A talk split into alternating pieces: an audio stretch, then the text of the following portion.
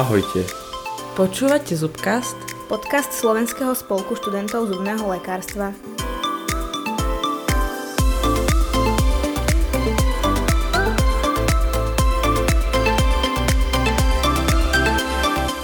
Milí poslucháči, vítame vás pri druhom dieli nášho spolkového podcastu Zubcastu. Naším dnešným hosťom je doktorka Haburčáková, ktorá nám povie viac o tom, čo robiť, keď chcete študovať čeľustnú ortopédiu. Tak ahoj Nika, predstav sa prosím našim poslucháčom, kedy si ukončila štúdium a na akej fakulte. Ahoj, ďakujem veľmi pekne za pozvanie. Tak volám sa Nika, študovala som v Košiciach na lekárskej fakulte na Univerzite Pavla Jozefa Šafárika a skončila som štúdium v roku 2016. Ako dlho robíš Petra Media, odkedy si skončila štúdium? Vlastne do Petra Media som nastúpila hneď po ukončení školy, takže to bolo moje prvé zamestnanie. V podstate som mala asi nejaký, myslím, že mesiac voľno asi a potom som nastúpila tu na ambulanciu a začala som sa venovať konzervačnému zubnému lekárstvu. Začala si pracovať hneď od prvého dňa alebo si sa zaučala pri nejakom doktorovi? Bol to taký postupný nejaký proces celého toho zaučania. V začiatku myslím, že prvý nejaký týždeň, dva som sa pozerala, chodila som na rôzne ambulancie. Keďže sa tu lekári špecializujú, tak som si ako keby prešla také celé kolečko a až keď teda zhodnotili, že už môžem začať, tak som začala potom na svojej ambulancii nejakých svojich pacientov ošetrovať. A tak postupne, z začiatku nejaké také ľahšie prípady a postupne už niečo komplikovanejšie. Ale bolo to super, lebo bolo nás tu vtedy samozrejme tak viac lekárov a je to fajn na takom menšom pracovisku, už máš takú podporu. Môžeš sa poradiť, môžeš sa niekoho obrátiť. Keď na pohotovosti niečo zalomíš, tak príde nejaká pomoc. Takže ako pre mňa to bolo super škola, ako bolo to super v tom, že som tu mala taký väčší kolektív a takú podporu od ostatných. Jasne, chápem. Nika, vieme, že si robíš špecializáciu z čeľustnej ortopédie. Chcel by som sa ťa opýtať, čo ťa k tomu viedlo. Či si vedela už od začiatku štúdia, že tvoja cesta bude smerovať práve takto, alebo si sa rozhodla až nejako počas štúdia? Bolo to také postupné, myslím si. Mne sa tá čeľustná ortopédia páčila už tak na škole. Aj keď tie prvé možno prednášky a cvičenia boli, neviem ako to hodnotíte vy, ale trošku boli také nudné, lebo to bolo také, že čeľustná ortopédia je skrížený zhryz je a bolo to také memorovanie iba pojmov. Potom sme mali nejakých pár cvičení už v takom vyššom ročníku s doktorkou Surovkovou, to si pamätám, a ona vlastne začala nám tam vysvetľovať jednotlivé prípady a tak veľmi komplexne vzhľadom k rastu, čo, ako, prečo, čo sa sleduje, ako to prebieha a mňa ako ona tak zaujala na tých cvičeniach, že to bolo pre mňa také, že wow, že toto je super, toto je také zaujímavé, že nám dala taký iný pohľad na tú čeľustnú ortopédiu, na ten odbor a už tak postupne som sa trošičku možno viac začala zaujímať o to a sledovať si to. Asi záleží od toho vyučujúceho a toho predmetu, čo ťa tak zaujme. Samozrejme, keď prišli prvé extrakcie, tak wow, toto by sa mi páčilo, potom wow, mikroskop, že toto by sa mi páčilo a postupne už tak selektuješ a toto prišlo možno nejaké také semienko, už že som začala o tom rozmýšľať asi možno niekedy v takom 5. ročníku, že prvýkrát, že som nad tým začala tak serióznejšie uvažovať asi. Nebolo to také, že hneď teda akože ja chcem ísť na čeľustnú ortopédiu a ako vôbec. Môžeš našim poslucháčom prosím ťa priblížiť, ako takáto špecializácia vyzerá? Čo treba urobiť po škole? Kde sa treba prihlásiť? Ako treba postupovať? U mňa to vlastne prebiehalo tak, že ja som začala pracovať tu v Petra Medie. Vedela som, že na špecializáciu sa môžeš prihlásiť až po roku praxe. Ja už keď som nastupovala, tak tiež na prvom pohovore sa ma pýtali, že čo ma tak zaujíma, čomu by som sa chcela ďalej venovať. A ja som ako spomínala tú čeľustnú ortopédiu, že momentálne je toto akože môj nejaký taký veľký sen, veľký záujem, toto ma zaujíma. Ale dohodli sme sa teda tak, že najskôr začnem robiť tú konzervačnú stomatológiu s tým, že možno budem mať možnosť sa ísť pozrieť aj na iné pracoviská, kde sa venujú iným špecializáciám a rovnako vlastne na tú ambulanciu čeľustnej ortopédie. A bolo to také fajné zo strany možno Peťa a jeho ocina doktora Džupu, že mi umožnili toto, ale samozrejme povedali, že majú aj také skúsenosti, že veľakrát, keď ten absolvent príde do možno reálnej práce, takého reálneho sveta, tak veľakrát možno to, čo ho zaujímalo, zistí, že nie je úplne až preňho. Takže sme sa dohodli, že najskôr začnem takto a popri vlastne práci, keď som skončila svojich pacientov, tak po obede som napríklad išla na ambulanciu čeľustnej ortopédie, pozerala som sa, pýtala som sa, niečo som pomohla, poasistovala a vlastne tak postupne som sa do toho dostávala a zistila som, že áno, že je to to, čo ma baví a tomu by som sa chcela vlastne venovať. A po roku vlastne som si už potom dala prihlášku na Slovenskú zdravotnícku univerzitu, na katedru čeľustnej ortopédie a následne ma potom pozvali na pohovor. Koľko je tých univerzít, na ktorých si máš možnosť podať prihlášku? Pokiaľ ja viem, tak vieš si spraviť v Košiciach na Univerzite Pavla Jozefa Šafárika alebo potom na SZU v Bratislave. Odkiaľ si vedela, kam sa prihlásiť? Lebo vieme, že v tom majú študenti dosť chaos. V podstate, pokiaľ sa chceš prihlásiť, tak je dobré si sledovať nejaké webové stránky. Väčšinou informácia o tom pohovore, blížiacom sa pohovore je uverejnená na stránke Slovenskej zdravotníckej univerzity v kolónke Katedra čeľustnej ortopédie. A rovnako aktuálne funguje stránka Slovenskej ortodontickej spoločnosti, kde je prístupný aj kalendár akcií a tam si vlastne vieš pozrieť všetky nejaké blížiace sa podujatia, ktoré by ťa zaujímali z tohto odboru a rovnako je tam väčšinou uvedený, zvykne tam byť uvedený aj dátum najbližšieho pohovoru, alebo teda výberového konania. Kedy sa to väčšinou koná? V septembri? Zväčša v máji. Zväčša v máji, s tým, že je fajn si to sledovať už nejaký čas predtým a sledovať si to, refreshovať si to, či sa objaví nejaká pozvánka a samozrejme potom prihlásiť sa, lebo trvá nejaký čas potom, aby si na to samozrejme aj pripravil. Dajú ti potom nejakú spätnú väzbu, že vidú tvoju prihlášku? Alebo ideš naslepo? Ten pohovor prebieha tak, že samozrejme ti odošľú e-mail o tom, že registrujú tvoju žiadosť a budú ťa potom informovať o ďalších pokynoch, ako to bude prebiehať. Ten celý pohovor prebiehal takým spôsobom, že spočíval alebo rozdelený na niekoľko častí. Prvá časť bola ako keby predstavovanie seba samého, to znamená kto si, odkiaľ si, možno prečo ťa zaujíma čeľustná ortopédia, kde by si chcel pracovať, prečo práve tento odbor ťa zaujíma a podobne. Ďalšia časť spočívala z nejakej odbornej prípravy, takže určite treba ísť aj pripravený, aby si niečo vedel. Väčšinou je to tak, že stačia ti tie vedomosti, ktoré máš aj zo štátnice, z čeľustnej ortopédie. Väčšinou je to tak, že ti vyberú nejakú otázku a spýtajú sa ťa niečo. V mojom prípade myslím, že to bolo také, nie je to také veľmi ako úplne na štátnici, že tu máš otázku a hneď toto je správne, toto nie je správne. Skôr mne tak dal nejakú otázku, o ktorej som rozprávala a prípadne sa ma niečo spýtali a chceli ešte niečo doplniť, ale prišlo mi to také, že zistiu, či máš taký všeobecný prehľad skôr. A pár týždňov pred termínom výberového konania je ti pridelená aj nejaká čeľustno-ortopedická téma, ktorú ty spracuješ do prezentácie a odprezentuješ to potom na tom pohovore. Pýtajú sa na pohovore aj na tvoje výsledky zo skúšok alebo na tému tvojej diplomovej práce, lebo hovorí sa, že sa na to dosť prihliada. Neviem, ako to prebieha tak ako všeobecne, lebo nie sme prítomní na pohovore potom každý rok. U mňa nikto známky nezohľadňoval, ale myslím, že keď prebieha ten pohovor, tak majú pred sebou tvoj životopis, kde si to vlastne pozerajú členovia komisie.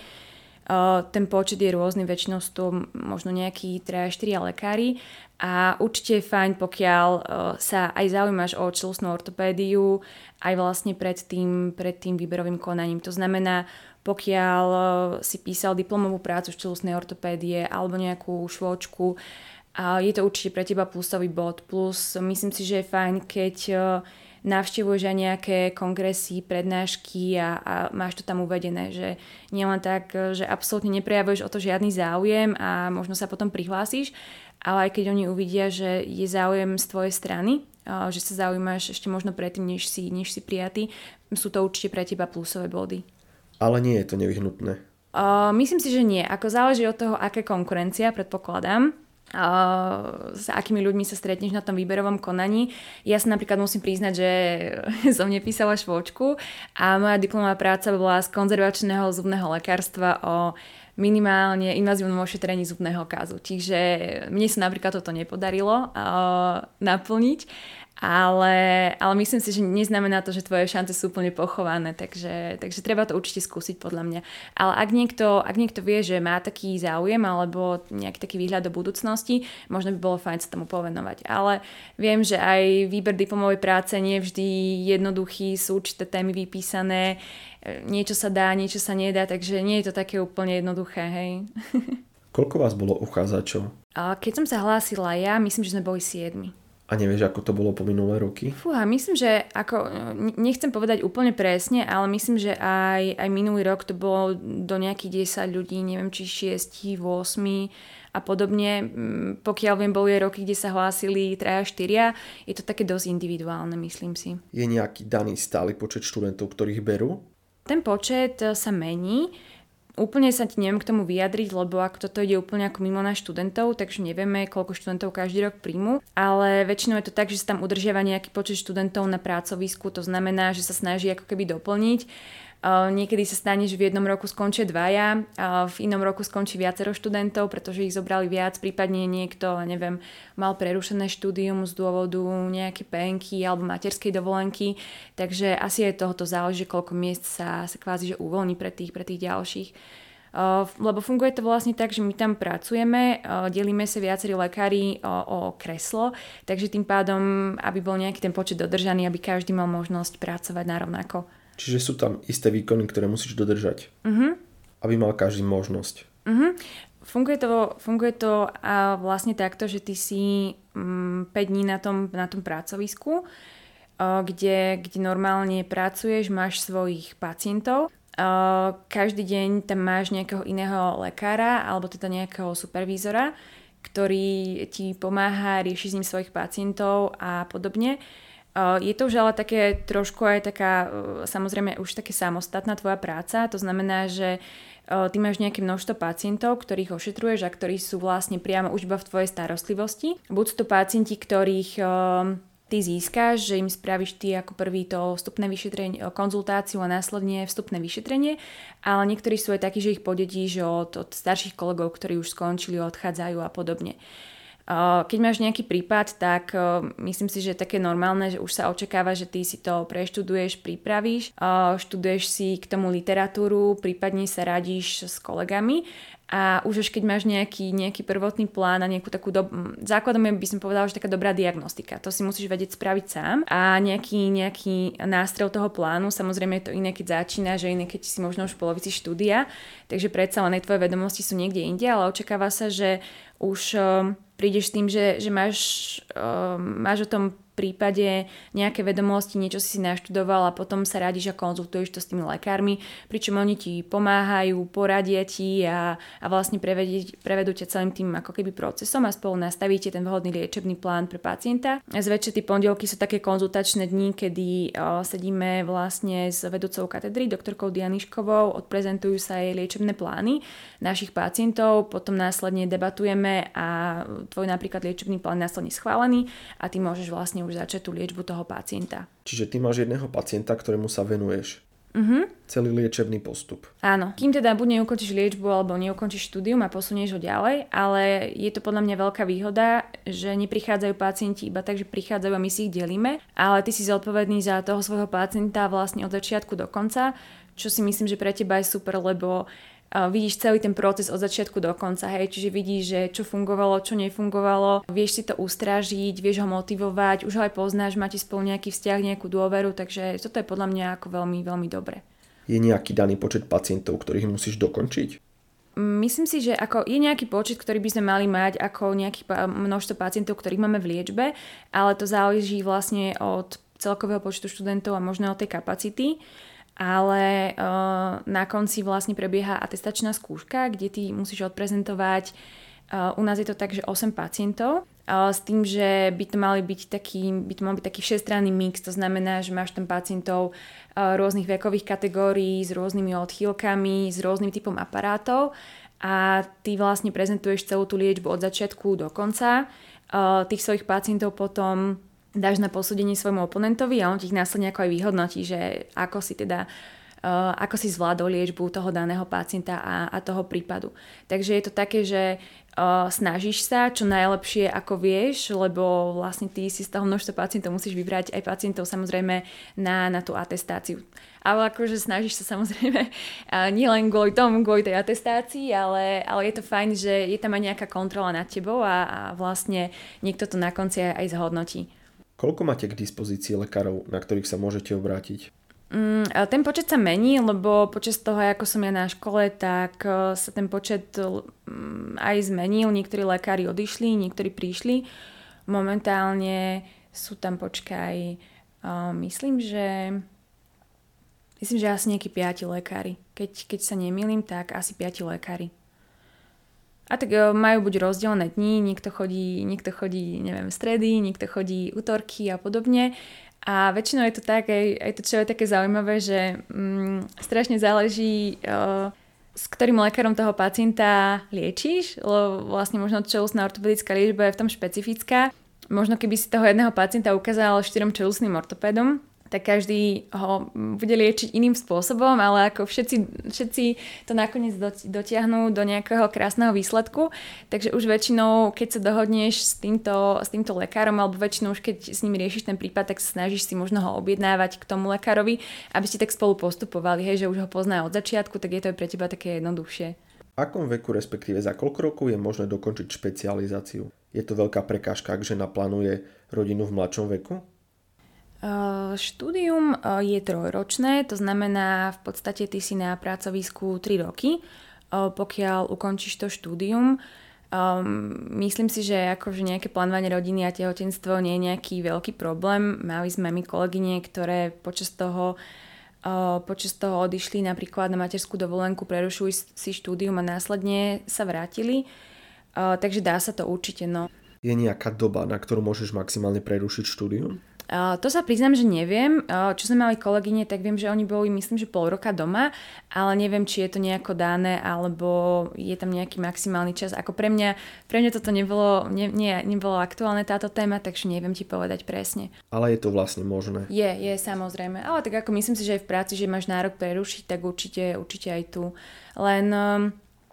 je to samozrejme zase tá prekážka, že keď si prerušíš to štúdium napríklad v polovici a odídeš na pol roka, rok, tak zase tých svojich pacientov musíš niekomu odovzdať, ten niekto pokračuje v liečbe a teraz potom vlastne keď sa vrátiš, tak teraz je otázka, či budeš zase pokračovať alebo si zoberieš nových, či si stihneš ich dokončiť do atestácie, takže toto je taká vec možno, čo tie baby možno zvážujú. A ak by si nestihla ten určitý počet pacientov, dá sa tá špecializácia nejako predĺžiť? Myslím, že áno, ako je tam určitý predpísaný počet výkonov, takže tak ako na vysokej škole, ako musíš mať splnené určité výkony, aby si mohol byť pripustený k skúške. Ale nemyslím si, že by niekto mal s tým problém, ako práce máme dosť, takže asi každý to zvládol. Je pre uchádzačov nejaká horná veková hranica? Alebo si túto špecializáciu môže urobiť aj doktor s napríklad 15-ročnou praxou? Môžeš. Nie je tam žiadne vekové obmedzenie. Jediné je, že musíš mať rok po škole minimálny rok po škole prax, ako všeobecný zubný lekár, nazvem to, a môžeš sa vlastne až po roku prihlásiť. To znamená, že nemôžeš hneď po škole nastúpiť na špecializačné pracovisko. Je to zase fajn, lebo máš nejaké skúsenosti aj z celkovo zo zubného lekárstva, aj z iných odborov. Možno sa vieš potom na toho pacienta pozrieť tak komplexnejšie, čo si myslím, že je zase výhoda, ale nie je tam žiadne vekové obmedzenie. Možno to, že ešte ako sa cítiš na to. Lebo je to také, je to zase špecifické, lebo si zase v tej pozícii študenta možno.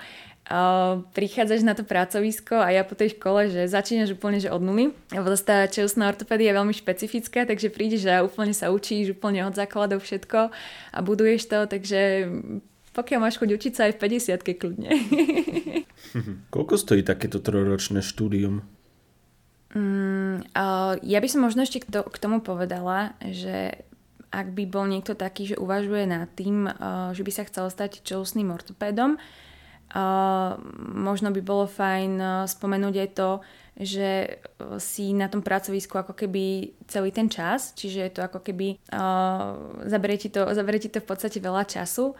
Čo sa týka ďalej celého toho priebehu, tak funguje to ako keby takým spôsobom, že ty počas celej doby, pokiaľ si robíš špecializáciu, musíš byť niekde zamestnaný. To znamená, že ty ako keby že nie si že študent na tej katedre a nie si ani zamestnanec, ale funguje to spôsobom, že tvoj zamestnávateľ ťa ako keby vysiela na takú dlhú prax. Možno by som spomenula aj to, že aj tvoj zamestnávateľ samotný ti podpisuje tú tvoju prihlášku, hej? Takže je fajn dohodnúť sa aj s nejakým zamestnávateľom. Čo sa potom týka tej ďalšej organizácie, tak celú tú dobu musíš byť niekde zamestnaný, takže je dôležité možno si uvedomiť, že celý čas za teba niekto platí aj tie odvody.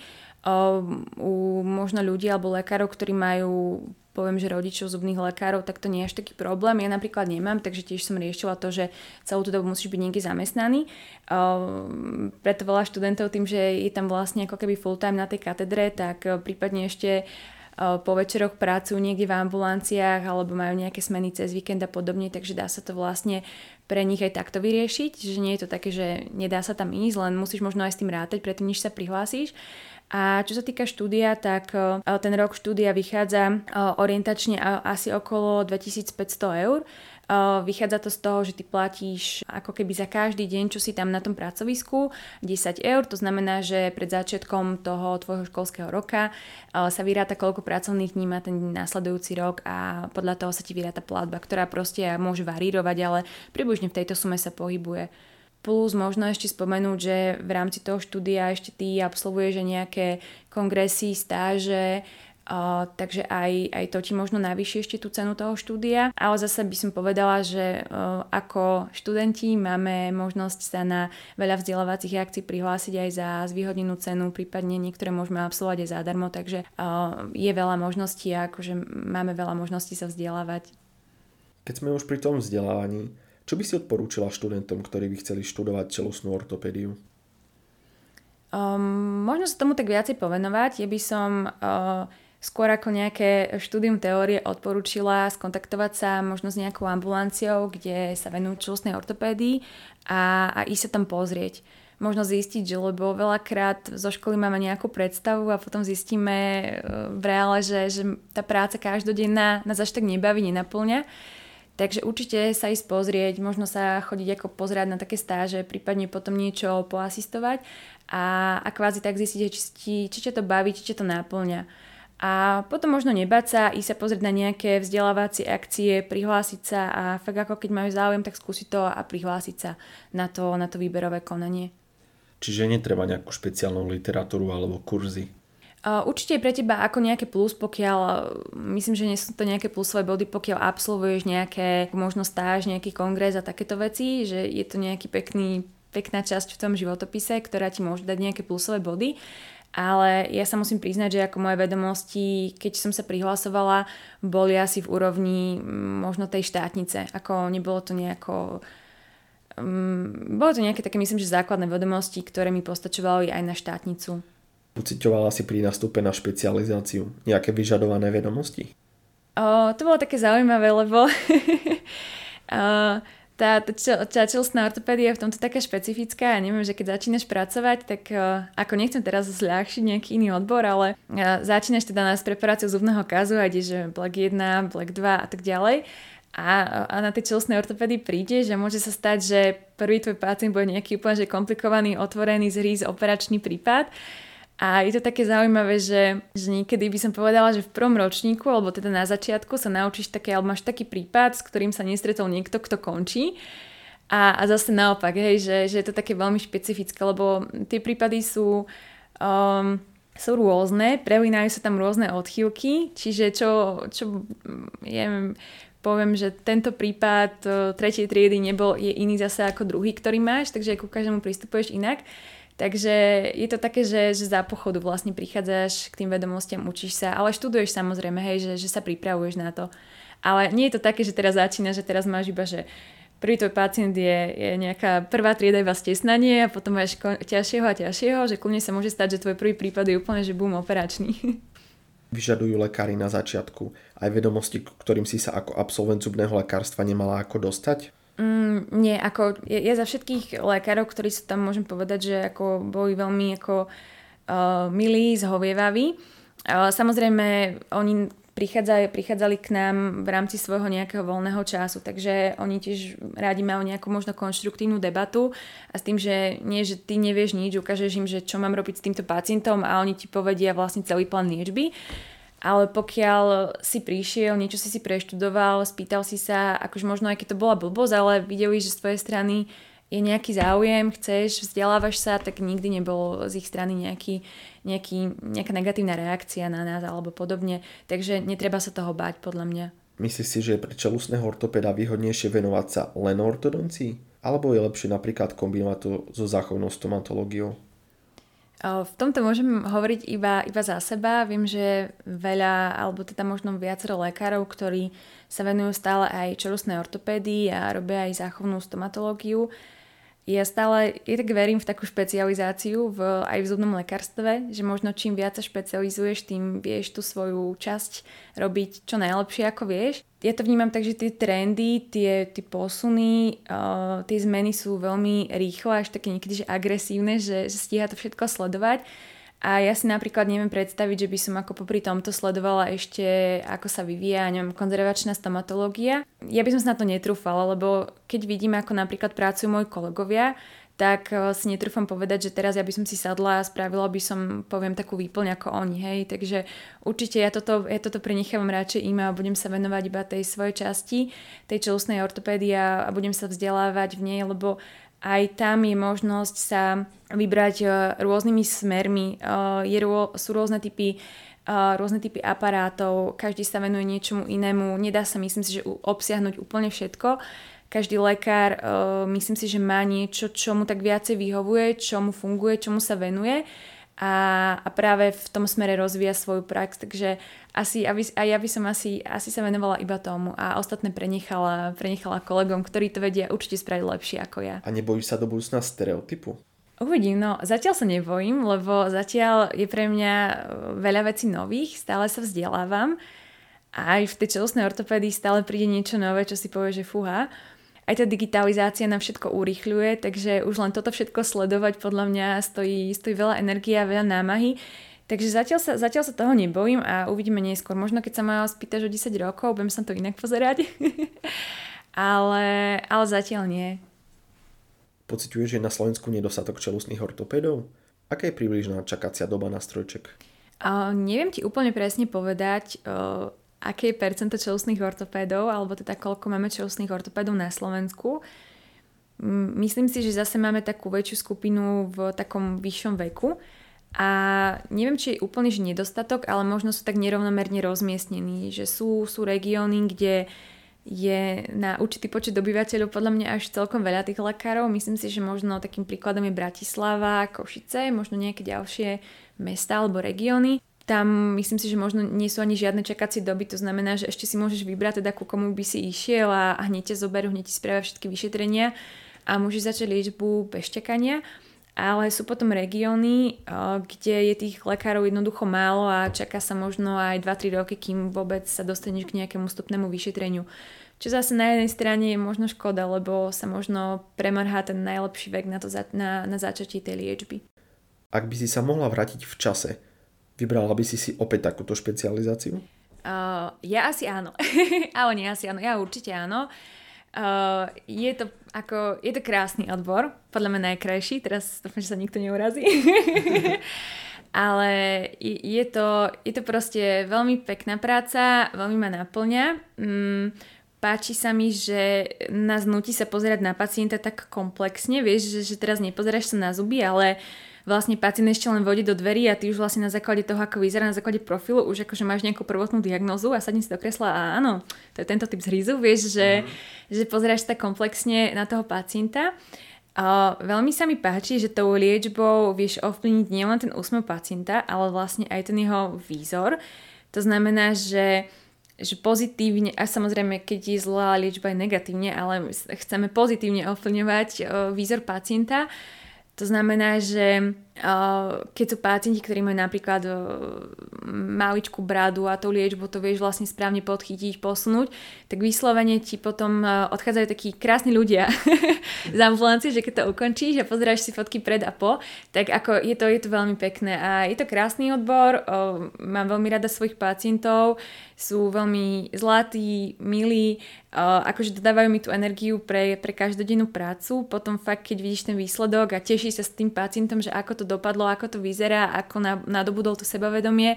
Je to veľmi pekné a mne sa ako tento odbor veľmi páči, našla som sa v ňom. Dúfam, že budem na to nazerať tak stále, že sa to nezmení, ale ja by som sa určite, aj keby som sa vrátila v čase, tak je to, čo by som si vybrala. Tak dúfam, že sa ti bude dariť aj naďalej. Na záver by som ti chcel poďakovať, že si prijala pozvanie do nášho podcastu a že si nám to takto vysvetlila, ako to všetko prebieha a tak. A ja ďakujem veľmi pekne za pozvanie a je to zase pre mňa taká nová skúsenosť a dúfam, že možno niekomu príde tento rozhovor prospešný, možno ho namotivuje alebo možno ho nakopne a odbúra možno nejaké také strachy, obavy, ktoré mal a budem rada, keď sa možno s niekým uvidím ako s budúcim kolegom. Ďakujem ešte raz za pozvanie. Ďakujeme veľmi pekne za rozhovor.